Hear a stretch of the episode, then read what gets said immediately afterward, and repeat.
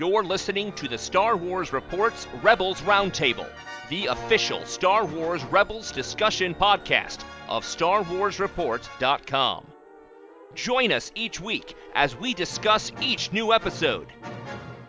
We want to hear what you think of this new Star Wars series. Send us an email or an MP3 at Rebels Roundtable at StarWarsFanWorks.com. Follow us on Facebook at Facebook.com slash Rebels Roundtable, on Twitter at Rebels Round, or on our website, RebelsRoundtable.com. It's a long time ago in a galaxy far, far away. So strap yourselves in and welcome to the show. Hello and welcome to the original Rebels Roundtable, the official podcast of the Star Wars Report covering all things Rebels animated series. I'm Jonathan, and tonight we're going to be discussing Rebel Resolve, the second to last episode of season one. And joining me to discuss this is Barrett. Hey, everybody. Good to be back. Mark. Hey, I'm resolved to be here and talk Star Wars and the professor himself, Nathan P. Butler. What, what, what? It's my chopper. So, this episode kind of picks up where, well, it does pick up right where Call to Action left off. And I don't know, uh, why don't we, before we get into the specifics of the episode, why don't you guys give me your impressions? Because I kind of see this as a bridge between, you know, what was started in the last episode where Kanan was captured until what we're going to get in the season finale. But what did you guys think? And Mark, kick us off. Well, I like the pacing that it had. I mean, I, I, like the way that they do this cold opening feel. So it's like, while it feels like it's an overall bridging of an arc, as you say, it, it also feels like it's its own little one shot issue of a comic. Uh, you know, I mean, the way the action really kicked out and, and the, I don't know, the start had me hooked right away. I was like, ooh, this is kind of cool. You know, and as it all played out, I was actually kind of more intrigued by a lot of little things. Like, I, I don't know, there were a lot of little things for the animation in general for Rebels that really popped up this episode. Things like the way the blasters were shot and stuff. Like, I don't know. I don't know if they changed something, but somewhere along the line, I was noticing a lot of little subtle things. Like Sabine, like, did she get an armor upgrade at some point? Did the, her gauntlets seem different? There were a lot of little things that I'm like sitting there after I was done. I had, I had a lot of notes, four pages worth of notes where I was just like, oh, oh, I hadn't noticed that before. Oh, Wow, Chopper, Chopper, and Chopper. I mean, uh, real quick, I want to talk about that. I just got Chopper today. Finally got the action figure, but I'm already like, I want the Imperial Courier Droid paint job. that was a cool look. Nathan? I think I agree with you, Jonathan. It really felt like a bridge episode. It felt odd. I mean, it was a good episode. I went through, watched it, got to the end of it, thought, oh, are you kidding me? It's over? You know, it wasn't something that felt like it ever dragged or anything like that but it was very much about bridging the last episode to the next or about sort of being a prologue to what's coming. It almost feels like they should have taken this and the finale that we're getting next week, which is not being released early through Watch Disney XD. All of a sudden, they care about spoilers. It almost feels like those two should probably have been aired the same way that Spark of Rebellion was, where this episode, in a lot of ways, it, it, it doesn't work as a standalone episode it needs the ones on either side to be able to have a lot of weight to it.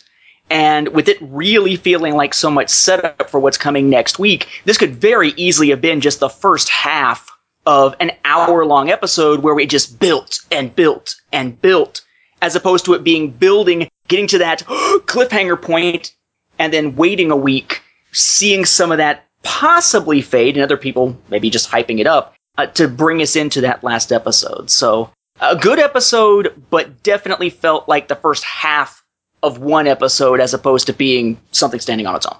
Parent.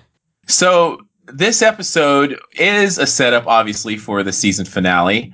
And I think one of the biggest questions that we're going to talk about in this episode is who is Fulcrum? And I think we're each going to have our own hypotheses and reasons why we think uh, who Fulcrum is. And I think that that's what basically it was nice to see the the team get together and try to get a mission accomplished without Kanan. It doesn't really seem that Kanan makes the plans anyway. It's Hera making the plans. But it's nice to see a plan. They're trying to get to Kanan in any way they can, and it's nice to see the way they're going about it. So uh, I'm excited for next week's episode. I'm excited to talk about what we saw this week. You know, even though this was a bridge episode, I think there was a lot of good about it. What I really liked about it is the fact that Ezra is stepping up. I mean, he's been the Padawan, he's been kind of following, but now he's decided something's important. I mean, obviously we know how bonded he is to Kanan and he's not taking no when Hera says, you know, they need to let him be, that they, they can't, they can't risk rescuing him. But I like to see that growth in Ezra. And, you know, Mark, back to what you said about Sabine, there are some changes to her armor. And I think they were last week too, but I didn't mention them. She's now got some like pouches on her belt and her gauntlets are a little bit different. Her armor looks a little bit more, I guess, built up and maybe it's just a natural evolution. Maybe they just revised her character model a little bit, but I kind of liked it. Mm-hmm. Yeah, she totally teched the tech out. I think it's it's one of the things that we've seen from Filoni, especially during the Clone Wars and the progression of those seasons, is that he starts out with a character looking a certain way, and as the character progresses and has and faces challenges and and difficulties and grows, their character changes and the way they look also changes. So I think we are going to get that jetpack eventually, especially now that we're seeing little tech that she's adding. So I think we will get the jetpack because, like I said before, without that jetpack, she almost looks unfinished. Possibly, but we'll have to wait and see. I'm glad that I guess the, the characters are evolving in, you know, before our eyes because what it did in Clone Wars is that there were sometimes these jumps, but you didn't get like these little evolutions throughout the season, at least not that I remember. But yeah. now I think everything's kind of moving along, although I did find some other kind of amusing things. I guess things that didn't make a lot of sense to me. Like, for example, uh, when, or didn't make a lot of sense to me talking about the look of the character. An example of that is when Kanan is being tortured by Tarkin and the Inquisitor. He's still got his armor and his holster on, and you would think they would have taken those away. But I nitpick. Well, you know, one thing that I, I liked about the Rogue Walker scene at the beginning was there were two things that really stood out to me. And one of them is a repeat theme that we see throughout this, and it's Zeb's strength. You know, we see him reach into the cockpit of the Walker, rip a trooper out by his face one handed. Uh, later, we see him grab Chopper by the top of his little antenna and pull him out one handed. And you see him also do another similar move with another droid. I mean, the amount of strength in that guy's one arm is like, holy cow, man. And the other one was while they're inside it, and and there's uh, some banter between uh, Sabine and Ezra while Zeb's standing behind him. And I believe Chopper just came in by doing the flying thing. They're doing the whole Spectre one, Spectre two thing. They talk to Hera. And it was something that I, that I really figured out about Kanan's character. And it was last episode, but it was because of this. You know, they used the Spectre code names while they're talking to Hera. And then when they were done, they dropped them. In last episode, when, when Kanan was doing it, he kept the Spectre at all times. When he was doing small talk with Sabine and stuff, he was always calling her by her code name, never by her name. And I thought it was interesting because, you know, while they were doing it across the open airwaves, once they stopped doing it with Hera, they, they went back to that. And I, I wasn't sure if that was something that Filoni and crew did on purpose or if it was just something that happened and I just happened to catch it. Cause I was, I was really paying attention to a lot of small, finer details, you know, like the way the blasters were shooting, they, they almost looked like they were painted on after the fact. Like they didn't even look like the regular style animation. I don't even know if that's something that's always been going on. And the flames too, when we have scenes with those, they, I don't know, they, they had a, a certain life to them that looked different and apart from the animation. It wasn't a bad thing. It was just something that really leapt out to me this time. You know, Mark, you talk about, you know, these sort of things and I'm really looking forward to being able to watch this whole season together, you know, kind of like a seamless thing. Now that we're now that we've realized that these episodes really are all interconnected in ways that we didn't even suspect in some cases, we've talked about this being kind of a season long movie. And maybe that's how we should view it instead of, you know, arcs or individual episodes. But this is all, you know, one ongoing story more so than we've ever really seen before. So I'm really looking forward to it. And Nathan, I know you had posted recently that you really hope that they put this season out on Blu-ray really soon. And I couldn't agree with you more because I I can't wait to see this in all high definition glory and just sit down for a marathon. You know, it's interesting also the kind of possibilities that it opens up to see it on home video, aside from the fact that it's going to look gorgeous if Clone Wars is any indication. This will be our first time to get a home video version that's not just from iTunes or something, but actually on disc that has the Vader scene from Spark of Rebellion. And one of the things I've been following with my from the Star Wars home video library is the episodes I call Clone Wars cuts. And I did something similar with droids where it was basically here's the aired version, now here's the version on home video. And in some cases we got actual director's cuts with added scenes, mainly in season one of Clone Wars.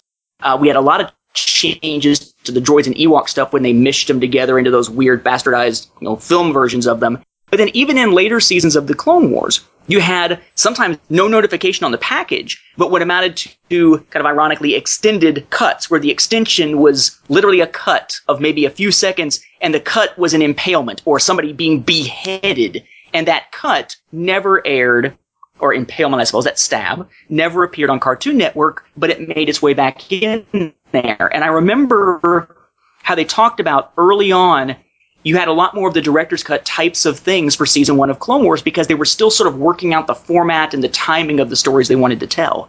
Now they've got a lot of Clone Wars behind them as they're making Rebels, but I wonder if we're going to see that type of thing for season one and what type of additions we're going to get to characterizations, just the little scenes that add a little bit more nuance to it. But you're right, this really feels like a season long film, especially given the fact that even as we're finding out for next week, friggin' Fighter Flight, the epitome of filler episodes, turns out to even have a role in things that are coming up. I wonder perhaps if this is one of the benefits from something that fans have decried about the series so far, which is the length of season one. I mean, they already had a short order to begin with, and then two of those episodes were taken up by Spark of Rebellion. One was taken up by those four shorts they released early on. So we didn't get the traditional 20 or 22 episode type of season out of this. And yet that's because we're getting a lot of solid build up, not as many filler episodes as you would expect, and the ones that we think of as filler or Pablo Hidalgo would call character building still wind up playing into things later on. If we expand this out, you know, for all we know, we could have got some sunny days in the void or something. If this is the kind of season we're going to be able to get with them making shorter seasons, shoot, have at it. Give us shorter seasons, but this has been a very solid run so far. No, keep keep it coming. I want more. Let's let's let's go with more, but keep the quality level up. One thing though that that struck out to me also is the music. When Ezra's using the Force, they use that classic uh, Yoda theme. I love that use. But when the walkers were coming out, I don't know if anyone else felt like the music took on a Jaws feel. It was like dun dun dun dun dun. I was like, dude, I'm digging this. I don't know. There's there's something about the way that they're choosing to play these little tracks and stuff as the scene demands it that really amps up the action for me. I don't know if any of you guys get the same feeling. No, absolutely, Mark. I think you're you're right on about the music and not just the music, but other things. It seems that Filoni and crew are seemingly effortlessly being able to integrate this Rebels show into old Star Wars. It's something that he was able to do kind of towards the end of Clone Wars, felt more Star Wars y, quote unquote. You know, that was a big complaint. It wasn't Star Wars enough. It's not my Star Wars. Well, it's, I think it's a lesson that he's learned and that he's brought over to Disney where he's able to take something new, but it feels, uh, it feels like what we remember of old Star Wars. And he's doing that with the music. He's doing that by bringing in Tarkin and I can't wait till we start talking about Tarkin. He's so cool in this episode, and and and different things like that. Go ahead. Another thing too is is that when they did that with the Clone Wars, it seemed like they got a lot of flack. You know, we said Greedo, that's right, Greedo, and I was like, oh crap, Greedo's here. but at least like with Tarkin, you know, you got Stephen Stanton voicing him again, which ties it to the Clone Wars.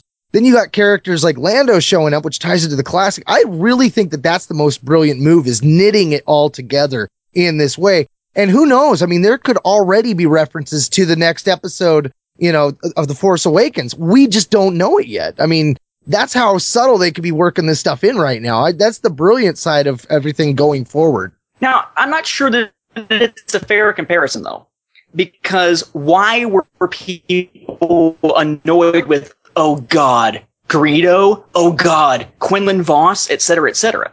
It was because there was previously existing continuity, and this show, The Clone Wars, was supposed to fit in with it according to Leland Chee and Lucasfilm and all them, but it was steamrolling over characters that we had established backstories for. There is no such thing anymore. With this new story group canon, we got a handful of novels, we got a handful of comic books, we got the films, we got the Clone Wars, we got Rebels. That's really about it. So they can bring in Tarkin and not have to worry about screwing up a background because beyond the Tarkin novel, there is no background for him. I mean, we've seen him on screen in Clone Wars and this, and that's it beyond the Tarkin novel. I will say though, I do like the way it, it definitely feels like the original trilogy. The feel is absolutely there. I'm just not sure if it's a matter of you know, they're seamlessly integrating more than they would have before. If there wasn't a previous continuity to think about when we were watching Clone Wars, things like Greedo wouldn't have bothered us. The music, though, to me, is a mixed bag because there are times they're able to pull off a cool new theme that is a riff on the film music, and that is awesome. It's Kevin Kiner doing some of what he does best, grabbing from John Williams and developing something fitting to the new scenario out of it.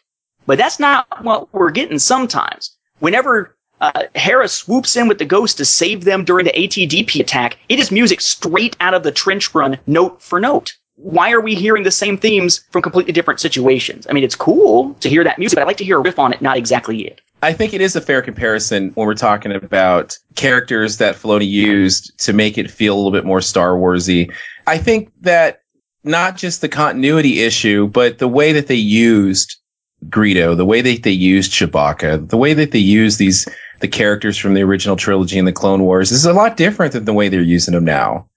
And I think it's it's a fair comparison. Now, as far as the music, Nathan, I really don't think you had you've liked the music from the very get go. So I hope it could come around. But I agree with I've, you. I've liked the mu- I've liked the music. I just haven't liked the that's now gone away. But well, one th- one thing I do agree with fine. you. It's just they're bringing back actual exact music from films instead of riffing on it. That's why I'd like to see changes. Well, I think I agree with you that when they do hit their moment is when they do take some of the original trilogy music and kind of remix it somehow for a, a, lack of a better word. And that's when they're they're hitting winners. When they're not just reusing the same old stuff we've heard, but kind of just tweaking it a little bit, I think is the word you used. So I agree with you on that.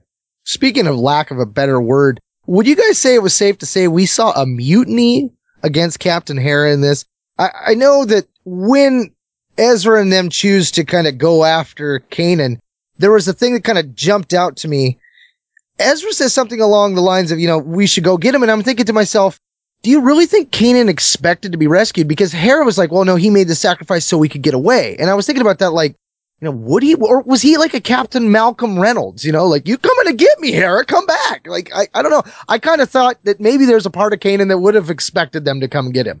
But then there's that Jedi nobility. What did you guys think? I absolutely thought that Kanan, it was a sacrifice. That Kanan wanted to protect the rest of the group, and he he expected. I think he expected the Inquisitor to kill him. Honestly, I think that's what he expected. And it was the ultimate sacrifice. I mean, it was truly the point where he accepted the Jedi responsibility. And maybe he was willing to sacrifice himself, just like, and maybe we'll find out more about this as we get the new comic series, that his master sacrificed herself for him, as was alluded to in A New Dawn. Good points. But this episode, some of the specifics, we get this kind of great, I guess, um, almost like Walker battle in the beginning in the town where the group kind of commandeers an ATDP and they try to hack into the Imperial network to find out where Kanan is. And I thought that was an interesting take on it, but I also really like that you get the sense that the, the Empire kind of knows what they're up to. And so they're going to do what they can to, I guess, prevent them from being successful by, you know, shutting down their own network. But I thought that was kind of a, a neat, neat ploy. It was very I don't know. I got the sense it was very sort of guerrilla esque that they were going to take over this walker the way that they did. And I suppose the only thing that took me out of it in that whole whole sequence was the fact that did anybody else notice that Chopper uses his grasping arm to yes. try to uh, access over and over again? Yes, like, thank you. It, it, it was just one of those things like, uh, well, I, I I don't I don't pretend to be a droid expert, but that doesn't seem right to me. It's very different than what we've seen from other astromechs, especially R2. What what what it, well, what was that? Does Chopper not want to find Kanan? Was he doing that on purpose? Because you see him twisted around in there, and I it, until you said it, you know, I, I noticed something was different there. But until you said it, it did not click with me. Did he really not try to get the information? Maybe Hera told him not to do it. I don't know. I honestly think the main difference we're seeing there, though, is a generational thing uh, you know, R2 is more advanced technology, so his probe is more advanced. It does more functions. I don't think that Chopper was not being loyal though to Kanan because he was waiting there. I mean, Zeb had to go back for him because he wasn't going to leave. He was desperately trying to find out where Kanan was.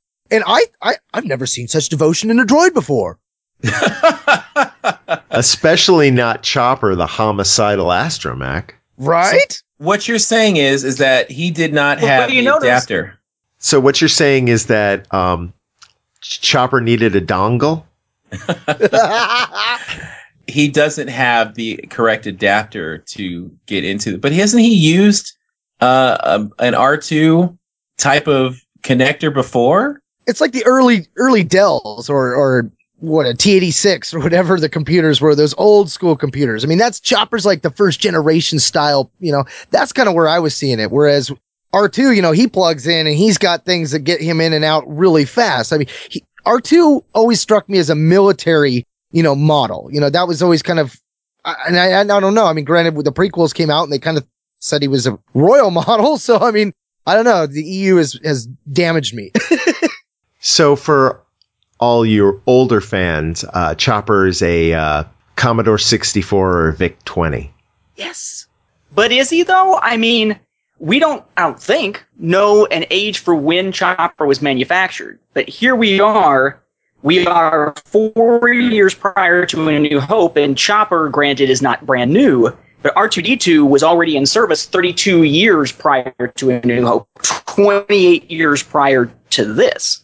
I'm not sure that why Chopper would necessarily be automatically some type of earlier model. Uh, I do think, I agree with Baron, I do think that we've seen him use a different type of connector before. It was weird seeing him use this particular connector, but they weren't being consistent with Chopper in this episode anyway. Because all of a sudden, it's not just that he can stick the little roller out and use it like R2D2 when he's trying to go directions that you can't do on just two little legs, but the exact same place that comes out now all of a sudden has a booster rocket that comes out of it. They're playing it pretty fast and loose with Chopper at this point. Within that scene, though, I do like the way that they played off of last episode. It could very easily have been an instance where blowing up the com tower was just the way to stop Ezra's message getting out, and that was it. And then some new thing would plague them this time trying to find information about Kanan. And instead, the entire thrust of this episode's action is they can't get a connection because the com tower got destroyed. So they continue that plot point on into this episode, which is not necessarily something I think that Clone Wars would have done without some type of preconceived arc in mind, instead of it being a more episodic, you know, broader season vision. I was impressed by that. Well, let me ask you a question. Was the Imperial Network down because the communications tower was down? Because they knew that the communications tower was down. I thought this was something additional that they did to try to thwart the rebels they were hoping that it wasn't going to be the case. I mean, because Zeb even mentioned the fact, well, they blew it up, but they were hoping that by going in, and I think it was even a new dawn, or no, maybe it was Tarkin, where they were talking about the Milnet. Uh, no, it wasn't either of those. It was uh, the new. Which one were we talking about, Nathan, on Stars Beyond the Film, where they had the Milnet, and we were like, hey, that's a new type of thing. So it makes me kind of think Was Tarkin what was Tarkin, wasn't it? Well, yeah, yeah, that's just the thing I was thinking of is maybe it was on the Milnet or, or they were thinking there was something along those lines, like there was a direct line communication. It was interesting to find out that the Empire was using the courier droids in a different sense in that case. You know, we've seen similar in A New Hope you know, we saw mouse droids on the Death Star. They were doing the same thing, sending information from one place to another, and, and nobody even thought anything of it. So it was kind of cool to see that that element was being played out, but they had to learn that by finding the walker and finding out, yep, sure enough, there's no other way to do this but that. And not only that, but it makes perfect sense for the Empire to actually use droids. You know what I mean? And so it wasn't something it, it, just didn't seem convoluted or kind of like an afterthought. Afterthought. It, it really seemed like it was very smart storytelling. I appreciated that. The one thing we're jumping over is how they discover that the Empire is using courier droids. And they learn this because Ezra decides, as I kind of alluded to earlier, that you know he was not going to follow Hera's directions and let Kanan go that he was going to find out. And who does he go to? He goes to Vizago, somebody we haven't seen for a little bit. And not only does he go to Vizago, he reveals that Kanan and Ezra himself are force sensitive or Jedi, and he promises to do Vizago a favor, which, you know, kind of is not necessarily a Jedi thing to do because you know Vizago's going to use him for something not so straight and narrow and probably not something a Jedi should be doing. Mm-hmm. I think that he is taking a lot of risks here, which I kind of like because it fits with the the type of character that Ezra is and it also fits to the fact that he could do things that would open him up to the dark side again. So I like that that sort of vulnerability in his character. What did you guys think? Oh, oh yeah, Jonathan. I, I think you're totally right. I think one of the things that we're overlooking here is not the focus, is that everybody's focusing on Kanan and they're focusing on getting him back. What I think they're really going to do, I hope they're going to do, is punch us in the face and give us something with Ezra eh, because he's in a dangerous spot right now. We've already seen him, as you said, Jonathan, tap into the dark side of the force. And we know that attachment, love, fear of loss, those are the things that will take you to the dark side. And he's doing a lot of things. He's disobeying Hera, like you said. He's he's trying to get Kanan back, and he, he's at a vulnerable point right now. That if Kanan is is will get hurt, what will happen with Ezra? And I hope that they kind of delve more into that. And I'm hoping we see something big from Ezra in the season finale. Yeah, Ezra's making some seriously dangerous choices. I mean, choosing to to get Sabine and Zeb and even Chopper to work against Hera on her own ship. Ooh, when she shows up after this scene, I was like, "Run, dude! Mama's mad."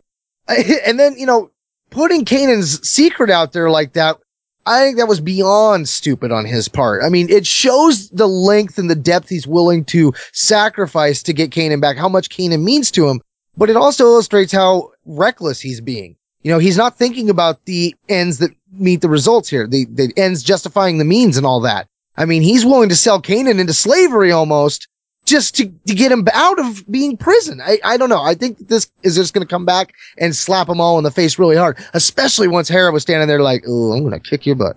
You know, it's interesting the way they're promoting the next episode, right? The season finale is kind of like what we saw with Clone Wars at one point. Who will fall?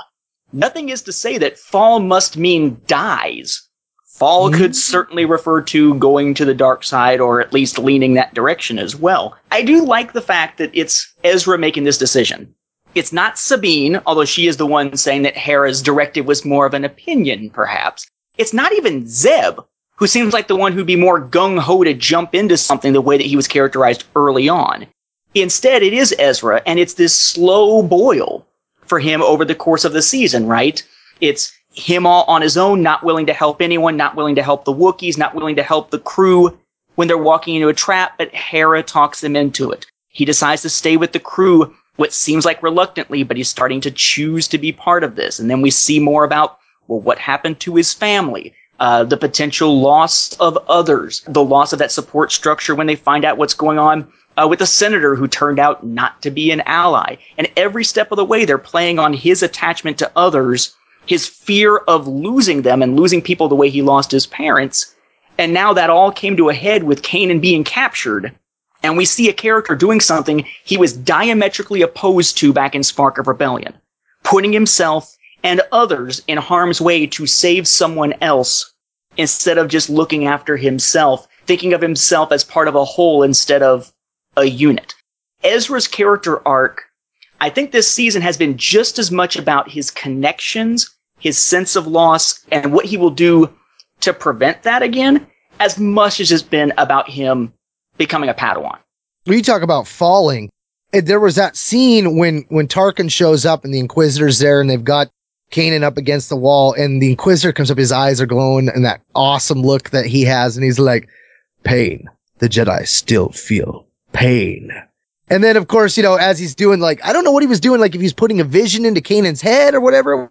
Kanan's like, I see, I see you growing more and more frustrated. And I don't know. I just, there are so many aspects of this show that resonates Firefly through me. I, and there, that, that connection of Malcolm coming through in that episode where Malcolm was being tortured. I don't know. I was really digging the banter between the Inquisitor and Kanan himself, but I hadn't thought about the fact that it could even be Kanan that falls to the dark side. I mean, I, I mentioned it before, but I didn't really put any stock into it. Now, maybe there might be some. He's putting images of Ewoks and droids into Kanan's head. Must stop the Nelvana images. That's enough to put anybody over to the dark side. I'll tell you what you want to know. Just please. No more Latara. But everybody loves a skank, right, Barrett? Notice though, we've skipped over a pretty important point, which is why Hera didn't want them to do it in the first place. Because she was with them initially. When they go after the ATDP, she's flying the getaway ship, she's given the air cover. It's only after she talks to Fulcrum that she's put in a position where she realizes that their actions have had broader consequences, brought them more attention last episode, and here they are needing to lie low, and she's, for lack of a better term, she's given an order. I'm not sure if it's so much an order as, look, put it in perspective, you have this broader mission, you must, whatever that broader mission is, you must keep Ezra safe, which is interesting, and, and sort of puts her in a position where she doesn't like it, but she's willing to follow those orders so that eventually once Ezra does what he does, she's angry, but it's going to give her an excuse to do something in a sense she wanted to do in the first place. But this is our first time seeing Fulcrum. We heard about him or her. We got an episode where we heard the voice. We got an episode where we saw the ship. This is the first time we've seen this hologram version of the character and it's caused a lot of debate about who this could be, what the character sounded like. There's been some postings by a French voice actress who played some roles in the Clone Wars, putting something up that seems to spoil it, but maybe doesn't, because the character model here doesn't seem to necessarily bear that out. We are told we're going to find out who Fulcrum is next episode. But if anything, that one scene, aside from playing a big role in showing us Hera's devotion to the cause, like we saw in A New Dawn, has fueled all kinds of speculation about exactly who Fulcrum is as we head into next Monday. Well, I mean, it's pretty obvious who Fulcrum is. I mean, you see the the, the cowl over their face. It, it's obviously Darth Sidious. but it's going to be done in like a Phantom Menace sort of way where the audience is supposed to realize that they're the same character, but they don't actually say it. So there are actually fans out there who are like, what? Palpatine's Sidious? What? Aren't they clones or something? What? I look at the character. I know what most people think. I would love to see it be Ahsoka Tano, but I don't really think that's the case. Logically, I want to see it be Bail Organa because I've always seen him as one of the main leaders of the rebellion. And if it was Bail, wanting to keep Ezra safe would make a little more sense because he does know about Jedi survivors and him wanting to keep Jedi alive after so many have been slaughtered would make a little more sense. But then there's there's the one that I really think is probably going to be more closer to the truth. The one that I'm going to speculate on, and, and I think it's it's probably going to be Leia. And I think that that changes my perspective, at least, of her. I mean, I know I've said with Nathan on Beyond the Films how at times I feel like, you know, they make her a leader of the rebellion and then they make her a foot soldier and throw her out in danger and then they make her a leader and all that stuff back and forth. And I would like to see them make her solidified one way or the other. Well, you make her fulcrum. I mean, how cool is it to find out that, yeah, while Bail had some roots in the rebellion, it was his daughter that was actually the one lighting the fire and getting it going. You know, that she forced Bail's hand. I mean, the implications there boggle my mind. It's got to be Leia. It's got to be Leia. When you when you when you look at everything, the hood, Leia is in the when she you know when we see her in episode four when she does the hologram she has her her hood on help me Obi Wan Kenobi she's very good friends with Hera it would make sense that Bail would use his daughter in order to keep contact with another female for trust the way she talks I mean it, it's it's Leia it's Leia it's Leia it's Leia it's not Ahsoka it could be Mon Mothma possibly but how badass would it be if it if it's Leia? It's got to be Leia. I'm in the camp that would have loved to have seen it be Ahsoka Tano. I think the shape of the head inside the cowl probably put the kibosh on that. Although I listen to the voice and I hear, oh, I could totally be modulated Ahsoka. But at the same time, I'm probably just hearing what I kind of wanted to hear, particularly based on that voice actress's comments out there. Uh, yeah, I'm, I'm, I'm betting it's, yeah, it's probably Leia. And I find it interesting that this would sort of change our perception of her because there were conflicting backstories at different points about how much she was involved with the Rebel Alliance. Um, what was she doing and when? How was she subordinate to Bail? You know, how much danger was he willing to put her in? But that was all Legends continuity. And now that that's sort of shifted off to the side, how cool would it be to see as much as it would be probably cool to see Ahsoka back and connect the two series together, uh, how cool would it be to see that at the same time that we've had Ahsoka as a primary mover and shaker character for us at age 14, Ezra as a major character here at age 14, now 15, that we bring in Leia now at what would be age 15 and have her be taking a bigger role in this. There's a point at which it's a little yeah, hard to believe a character who's 14 being as involved with uh, Bail in terms of leadership. She seems a little young for that. But we've seen Lucasfilm really push this idea of young heroes, not just to connect with the audience, but sort of harken back to an, an earlier time when that age was more of thought of as an adult as opposed to being someone thought of as sort of an adolescent on their way to adulthood. And I'm assuming, kind of the rumblings of it is that we'll probably wind up seeing Bail again next week. He's the one big plot point from early in the season we haven't seen come back yet. So, assuming he's a part of the finale, yeah, it almost has to feed into the idea that this is going to be Leia, unless we get a bait and switch and it turns out that Leia is there perhaps by his side and, oh, this is a completely different character, you know, in the cow. But, yeah, yeah, probably Leia, not Ahsoka. I think, you know, we talk about how this could change our perception of Leia. The other thing that I, I think it changes is how much does Leia know about the legacy of the Jedi? Because Fulcrum makes a really big point, Nathan, as you say that they have to keep Ezra safe. That it's really a push that that's the reason they don't want that Fulcrum doesn't want them going after Kanan is because Fulcrum doesn't want Ezra put in harm's way. I don't know. I always got the impression that Leia maybe didn't understand or completely buy into the Jedi legacy. And this would seem to negate that. Well, I mean, she's the one asking for Obi-Wan Kenobi's help. She's the one sent to go pick him up from Tatooine. I think the perception of her in relation to the Jedi comes out of years and years and years of legends tales in which they hadn't realized up until you know 2005 that Bail Organa was going to play such a role in Revenge of the Sith in terms of his relation to the Jedi and whatnot. They thought of it more as you know, well, he was a senator, but he's more active on Alderaan, so maybe he wasn't around the Jedi as much. Blah blah blah.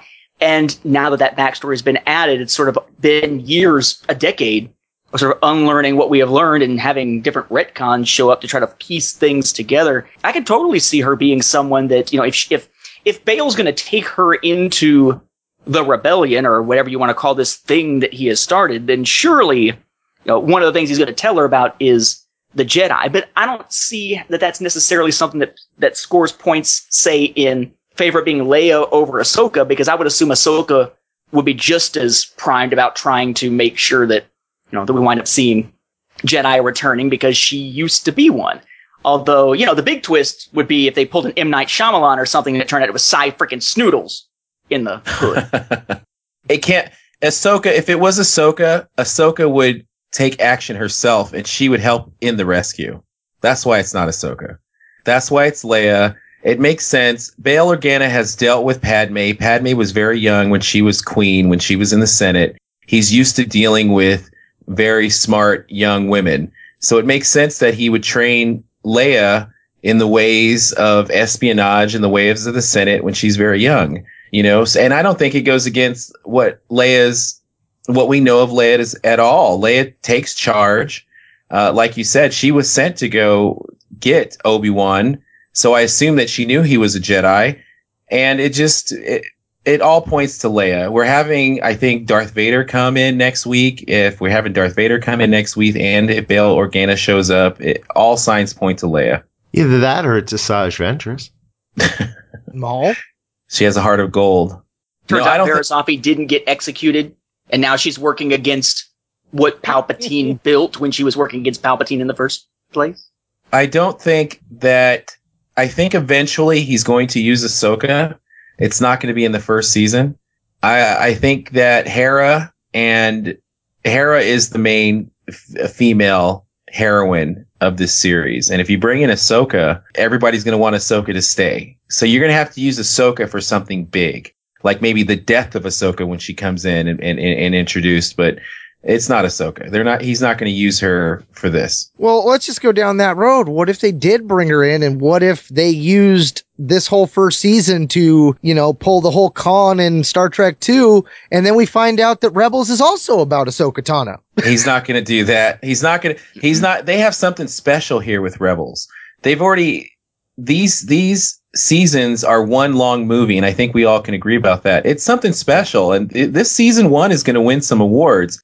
And he's not going to make the mistake to bring in an old favorite character, and then people say, "Okay, Clone Wars 2.0, that's what Rebels is." He's not going to do that. Well, the other reason that I don't think it's Ahsoka, you would think that if Ahsoka, I mean, being right when she left the when she left the order, she was right on the cusp of knighthood. In fact, I mean, the council pretty much said that she had passed her trials by, you know, going through being falsely accused and, you know, be and clearing her own name.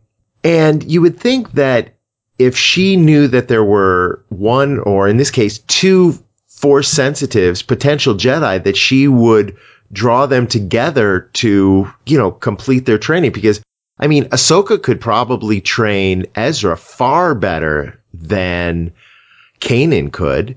And also the other issue that when Ahsoka comes, I, that I find myself really curious about, especially when they say that Vader is now going to be present in this series and not just a hologram. Do you think Ahsoka knows who Vader really is? Or is that going to be a reveal at some point during this series? Absolutely, she knows. Absolutely, she knows. They have been together as Padawan and Master far too long. She will be able to sense who Vader is if she hasn't already. And just like Vader sensed Obi-Wan, Master and Apprentice, she knows she knows who Vader is. Well, a quick Tarkin spoiler here. If the main character in that book can figure out who's in the suit, I would think that Ahsoka, with all her skills as a Jedi and the Force bond that she had with her master, would be enough like it was for Obi-Wan to trip Vader's senses when he was on the Death Star. Wait, the main character of Tarkin. Who's the main character of Tarkin? And did you just say what uh, I just said a lot better, Mark? Well, here's the thing. Looking at Tarkin, Tarkin suspects. He doesn't know for certain. That's This is true. I think with the whole question with the, with how they might use Ahsoka if they wind up using her, I, I would agree that this is going to be something we'll probably see, assuming she's not Fulcrum.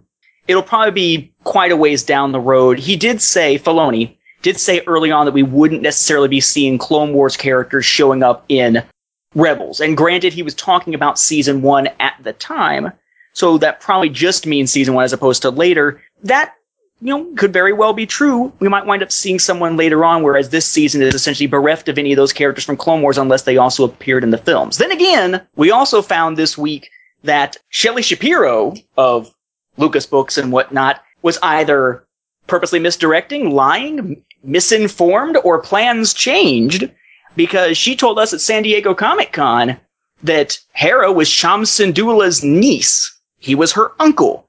And in this week's Rebels Recon, here's Pablo Hidalgo being asked point blank, what's the relationship? And saying, Yeah.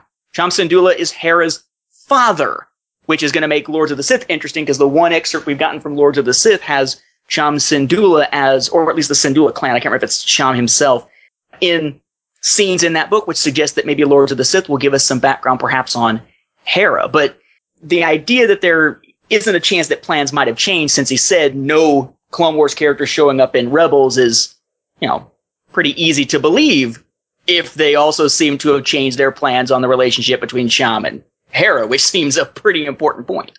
Now, Cham Syndulla is the character from the Clone Wars episode where Mace helped them liberate his village, correct, or his people? Yeah, yeah. Season one, um, it was the not the last episode, but the three episode story arc right before Hostage Crisis in season one. That's Hera's father. Apparently, according to Pablo Hidalgo. Hey, we don't understand Twi'lek, uh, you know, family trees. Maybe it's both. Maybe it's her uncle and her father. You never know. They're both they're both green. No, I'm that would be trying totally to think. Star Wars, though, wouldn't it? I'm just trying to think that if uh, there's any similarities to them, you know, and how they lead or whatever. But uh, you know, it's possible that uh, Hera might have been in the background of one of those episodes. Well, their skin color is certainly different, so it'd be interesting to see if we ever wind up finding out who her mother is and that sort of thing. Um, I guess that sort of takes us off track. oh, the- it really takes us the off key- track.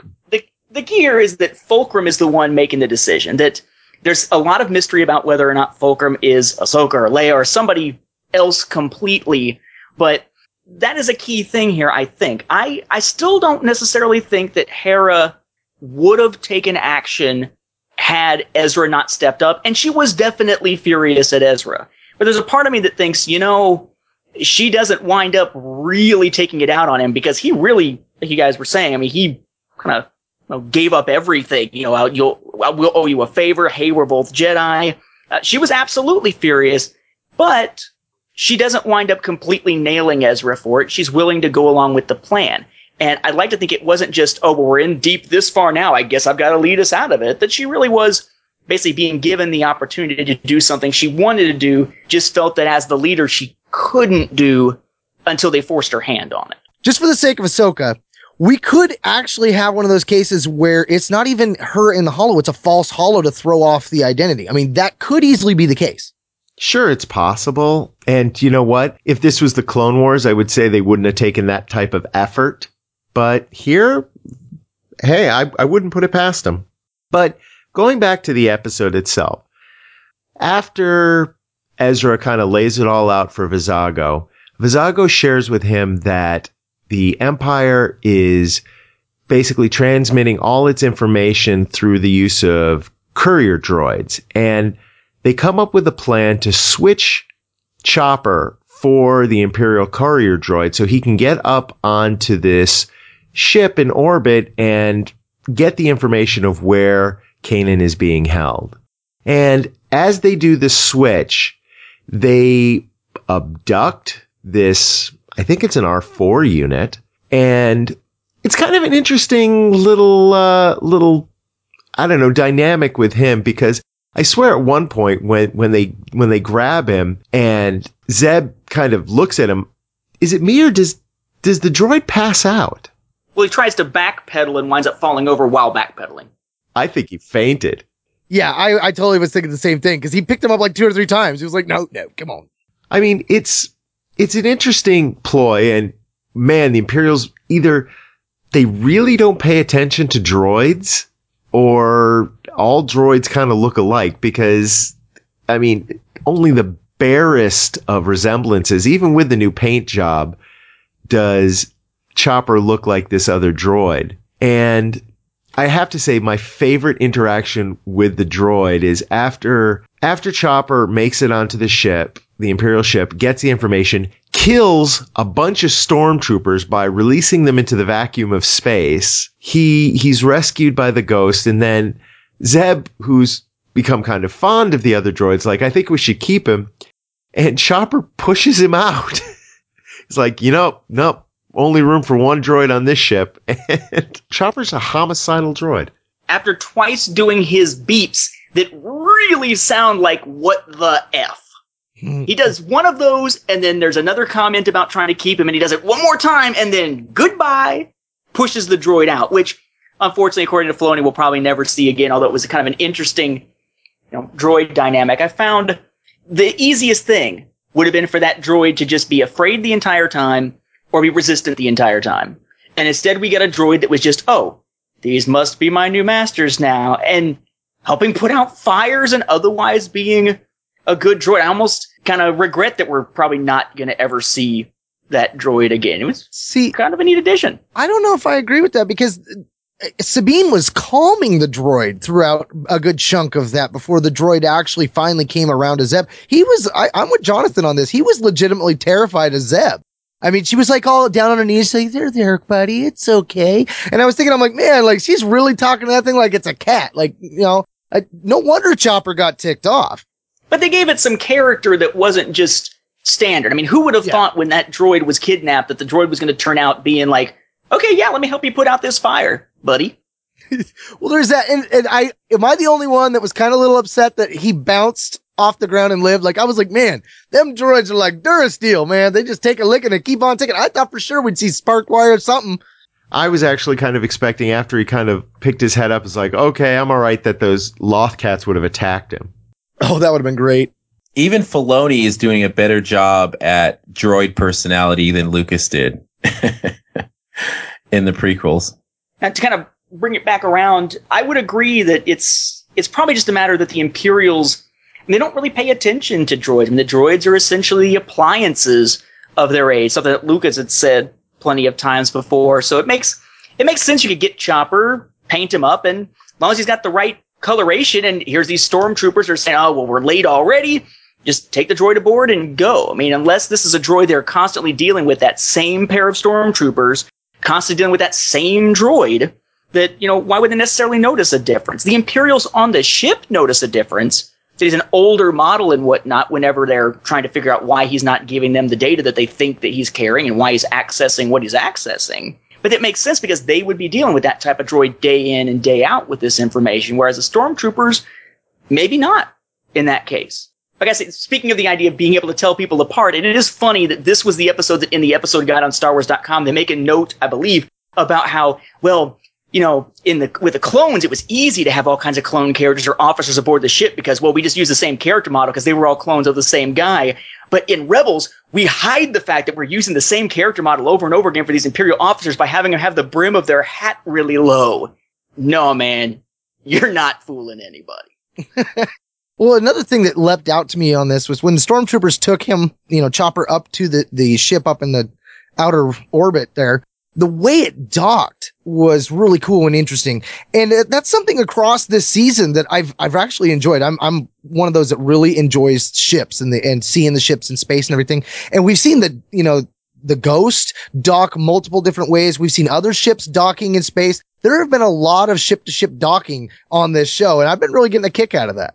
And this was another ship that was back from the Clone Wars, very much like the Venator Star Destroyers with the red markings, got used at the end of Revenge of the Sith, where they were just straight white, so they resemble the Star Destroyers more that we would see later. Here you've got this ship that we saw as a Jedi vessel back in the Clone Wars, slightly modified and stripped of all the red coloration to become an Imperial ship, straight harkening back to that end scene of Episode Three. I loved that that continuity of concept that they're using here.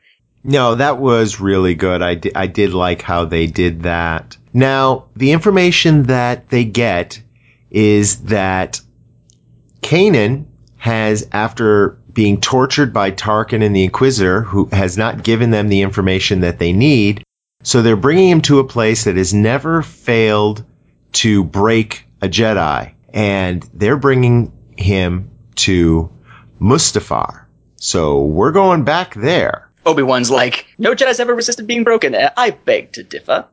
Well, you have to almost wonder what it is that's breaking them. I mean, would it break a Jedi to find out that the chosen one turned to the dark side and that was where it all went down? Oh no, it's he. Yeah, I'm the obvious, right? Who are we getting in the next episode according to the preview? I mean, if we've got Vader showing up in the next episode, how cool is the idea perhaps that here's Anakin who got really screwed up. Well, okay, Vader without the suit, getting really screwed up by Obi-Wan on Mustafar, a place that the Jedi had been before, right? Because what we saw back with the Children of the Force and all that stuff back in, or Children of the Jedi, whatever it was called back in Clone Wars, that he would go back to the source of his pain, of his rage, of where he supposedly killed Padme. I still think it was the Force choke, not losing the will to live, but where he supposedly kills Padme, according to Palpatine, and where he lost so much of his humanity, and where he was betrayed by Obi-Wan, and where the Clone Wars ended by slaughtering the leaders of the Confederacy, that this is where he would come back to to break Jedi, that it would be like his own personal hell, both symbolically and psychologically, and that's where he could break Jedi that might not be able to be broken elsewhere. Not because of the place and its effect on the Jedi, but perhaps what it gives to Vader in his rage and his connection to the dark side to be able to break them, assuming it's him doing the breaking. Well, see, that's the thing. I'm betting that Vader arriving, and we've seen scenes of this, or we've seen pic- pictures of this. I think Vader, that's going to be the last scene of that episode, and it's going to be what takes us into season two. Could be, but we don't. That doesn't necessarily mean that the breaking or the attempt at breaking Kanan will have even got very far by that point. We could be looking at a cliffhanger that goes into the next season. Clone Wars didn't do it, but this show could certainly pull a cliffhanger and send us, you know, waiting months until we finally see it, unless you're going to Celebration. So it, I think it'd be kind of cool to see exactly what Vader we're going to get. You know, give us seven minutes of Vader. You know, they don't have to give us a lot. Just give us enough where we're actually going to see him do the walk. I've seen some of the promo images of of what he looks like, and it's very similar to the hologram we saw, very McQuarrie esque. You know, are we going to get the Vader that's Revenge of the Sith Vader, where he's still kind of young and confused on his choice, maybe? Or are we going to get what we've kind of been getting recently in the in the legacy or the legends continuity, where we have you know Rise of Vader, where he's just this pit bull, where he's just going out and he's trying to satiate his own despair and grief with bloodlust or are we going to get episode four, episode five, episode six Vader, where he is basically he's almost tired of the Emperor, it seems like, and he wants to kind of rule the the universe himself.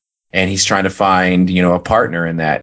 So it's going to be interesting to see what Vader we get. It may be a whole new Vader that we get. Well, it's interesting you mentioned that because we really haven't got in this canon and all. We haven't really got a lot of Vader in this era, we've got the Vader in his own comic series and in the new ongoing Star Wars the volume whatever series coming through Marvel. But really, the closest thing to this time we've got with Vader in this new continuity is Tarkin, and that's five years after Revenge of the Sith. So you have to jump another quite a while to be able to get to this point. But it's interesting in that he's almost sort of shed a lot of that uncertainty from what we can tell uh, from the different perspectives we actually get in that novel, which isn't very often from Vader's own point of view. But it's interesting how much he's sort of shed the uncertainty by that point, um, which makes me think we're probably going to see something much closer to the original trilogy Vader here, which would make sense if that's the feel they're going for with this series. I don't expect them to take Vader and do, unfortunately, a lot of nuanced psychological stuff with them here. Uh, it seems like that's something that is more likely reserved for the other characters. Although uh, my big fear with Vader coming in would be what people are thinking right now, which is, oh, if it says who will fall, well, if they're not going to take out any of the main heroic characters, probably doesn't really leave very many people unless we're talking about Kallus or the Inquisitor. And in particular, I would hate to see the Inquisitor with this amazing voice actor leave the series, but it would seem like the most obvious one if he's failed to break Kanan. Uh, but we learned back in the last episode in Call to Action, nobody's safe. We thought Taskmaster Grint and Commandant Aresko were going to be around for a while because, hey, they were some of the first characters they ever introduced in this series, and they're gone now. Yeah, I think we're going to see a return to like the Purge style Vader, where he's just you know so angry about the fact that their Jedi still alive. I I too agree. I think I think the one that's going to fall is going to be the Inquisitor. He's going to be like, all right, you're done, choke him out. Plus, it would answer the the question of is Inquisitor his first name? Are there other Inquisitors? I mean, you know, you have failed me for the last time, and bring in the next one. You know, I mean, I could see that, which would open up a whole nother door. I mean, what if one of the next Inquisitors comes in and we find out it's Darth Maul as a lapdog? nice. But, but wait, isn't his first name the? No, it, it, it- he is a Inquisitor because I believe in An Inquisitor. he Oh, is you- an Inquisitor. I had to do it. Uh, was no, there. it's fine. Thank it's you, fine Professor. I think that it's this episode where I think it's this episode. Correct me if I'm wrong, but they say I think it's Kanan. He says, "Would they have sent a Inquisitor if it wasn't important?" Referencing, giving, giving the meaning that there are other Inquisitors out there. So I think that it makes sense that the this Inquisitor gets taken out, and then we get a whole new villain uh, for the next, or another Inquisitor for the next season. That would make sense. Darth Maul could be an Inquisitor by now. Yeah. I guess we're going to have to wait and see because next time we're going to be discussing Fire Across the Galaxy, the season one finale of Star Wars Rebels. And I am really looking forward to this and I can't wait to get your guys' perspective. So in this next episode, the season finale of, we're going to find out who Fulcrum is. We're going to see Vader, and possibly we're going to there's going to be a death of a of a major character. Is that what we're looking forward to next week? Well, I um, am holding the latest episode of Star Wars Insider, and the description that they give is in the season finale, the rebels must infiltrate the heart of an Imperial fleet to rescue Kanan. This leads to an epic battle between Kanan, Ezra, and the Inquisitor and results in the destruction of Tarkin's flagship. Yeah, Oh, we, see, we see that in the preview. We see this the Star Destroyer being destroyed and falling down to Mustafar. Oh, Vader's gonna kill somebody. Consequently, Imperial security on Lothal is strengthened, making their missions more difficult in the future. Hera calls in help, but so does the Empire. The identity of Fulcrum is revealed. Guest appearance by Bail Organa and reappearance of Darth Vader. There you go. it's going to be awesome. It's going to be awesome. If if it's Good job. Ahsoka, So, I will see you guys next time when we discuss Fire Across the Galaxy. All right, Jonathan, looking forward to it. And looking forward to that season wrap up episode that we'll do that will finally bring in a new member of our uh, panel. And if you're not satisfied with wondering who Fulcrum is, why don't you wonder about our new member? Thank you for listening to this episode of the Star Wars Reports Rebels Roundtable. Rebels Roundtable is hosted by Jonathan, Barrett, Jen, Nathan, Mark, and Dan. Interact with us online at facebook.com slash Rebels Roundtable or on Twitter at Rebels Round. Also, be sure to visit rebelsroundtable.com when looking for an episode directory of the show. The Rebels Roundtable team is proud to carry on the legacy of Venganza Media's Republic Forces Radio Network podcast. We invite you to visit RepublicForces.com's archive section to hear many of the team members' thoughts on the Clone Wars, droids, Ewoks, and the Clone Wars micro series. And check out Star Wars Beyond the Films, the official expanded universe podcast of StarWarsReport.com, which you can find among the Second Airborne Division podcast network at StarWarsReport.com. Star Wars Rebels and all that the Star Wars universe contains is the intellectual property of the Walt Disney Company, and no infringement is intended. Star Wars Reports Rebels Roundtable is copyright 2014, all rights reserved. A good episode, but definitely felt like the first half of one episode as opposed to being something standing on its own. Barrett. you guys are going to kill me. Yeah, what's up? I didn't Yeah, see release the. that- I, I haven't seen the episode. What? I thought we were discussing the first episode, What do you mean the first episode? the one where Kanan gets gets captured. We already We talked about We already that talked about that one. When did we talk about that one? a Oh my while God. ago. Jesus Christ! Yes. I've been, I've been, I Carmela has got an operation on her back, and I've been doing my no. my midterms and finals with uh, my medical. And I swear to God, I didn't know a new a new episode came out. Oh my God! Oh my god, you're Baron's sitting there going, "Oh crap!" I'm, What I'm, the I hell is am, talking talking about? about? and I'm You're like, so we I'm need to give him about in. 20 minutes and come back Yeah. to it? I'm like, what Yeah. the fuck is Rebels Resolve? Yeah, because we already talked about the thing with Tarkin, and we talked about the you know that call to action. That's what what Jonathan's been working on editing. Ugh. Oh my God! Well, go watch it. The rest of us will talk amongst ourselves. I gotta see it off iTunes. Let me get it. Quick, Yeah, quick, quick. Quick man to the iTunes mobile. I'm so sorry, guys. I mean, I you know this. I, Mark, you must think I'm just some fuck up, but I swear to fucking Christ, I'm man. actually, I'm like, I'm like, how did you know it was Leia though? I'm like, cause I'm in your boat, man. I, I was like totally when when, Oh when my- they were doing that. I'm thinking, I want it to be Bail because like that makes the most sense. But I was thinking, I'm like, you know, if it's Leia though, well, it said That's a whole coming back, different so it certainly feels like it'll probably wind up being Leia, and Leia would be 14 or I guess 15 now, and it's about the age they use for Ezra and Ahsoka and such. I'm like, ah, fuck, it's gonna be Leia, but Baron, it doesn't sound Baron, like go Leia. watch- It sounds go- like Ahsoka. I'm, I'm watching it. all right, mute yourself, watch it, and I'll just talk to these guys. Jesus. Okay. Best blooper ever. no shit. uh, cute chopper. Everybody's sitting here waiting to hear the punchline. Like, is he fucking with us? I'm like, why are we? I'm like, oh, Can't we let, let you finish putting your shoe in your mouth? Why are we gonna kill you? Like, like what? So Barrett didn't watch the episode. He didn't realize there was a new one. So No, we're I got waiting it, about got it. twenty minutes for Barrett to I watch got the it. episode. He I got, got it? it. I got Did it. you watch it fast? No, wait. You No, got no, it as in you downloaded, it or you got it as in you watched it? I down. I got it as I watched it.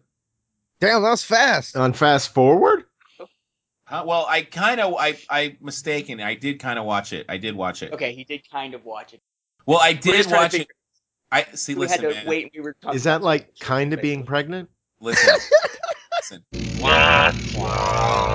Yeah, it's just again lessons learned. It seems that they have learned them well, and now they started off as the the Padawan, and now they are the master when it comes to storytelling. You can cut that out, Jonathan. I was going to say something a lot smarter than that, but Nathan fucked it up. Apparently, that seems to be my thing tonight. This leads to an epic battle between Kanan, Ezra, and the Inquisitor, and results in the. De- oh well, I'm not going to be able to do this. Forget that. They just gave away too much. They just gave Ugh. away too much. Oh damn it! I gotta know. You know, I got to know. All right, well, My issue isn't here yet, bitch. Yeah. Listen, uh, if it's Ahsoka, I'm buying you guys all a drink at Celebration. Woo! except none of us are going. Well, actually, Mark's going right. Mark is going. I'll drink three drinks. Woohoo! Yeah, you can drink it all for him, man. Will you please stop talking?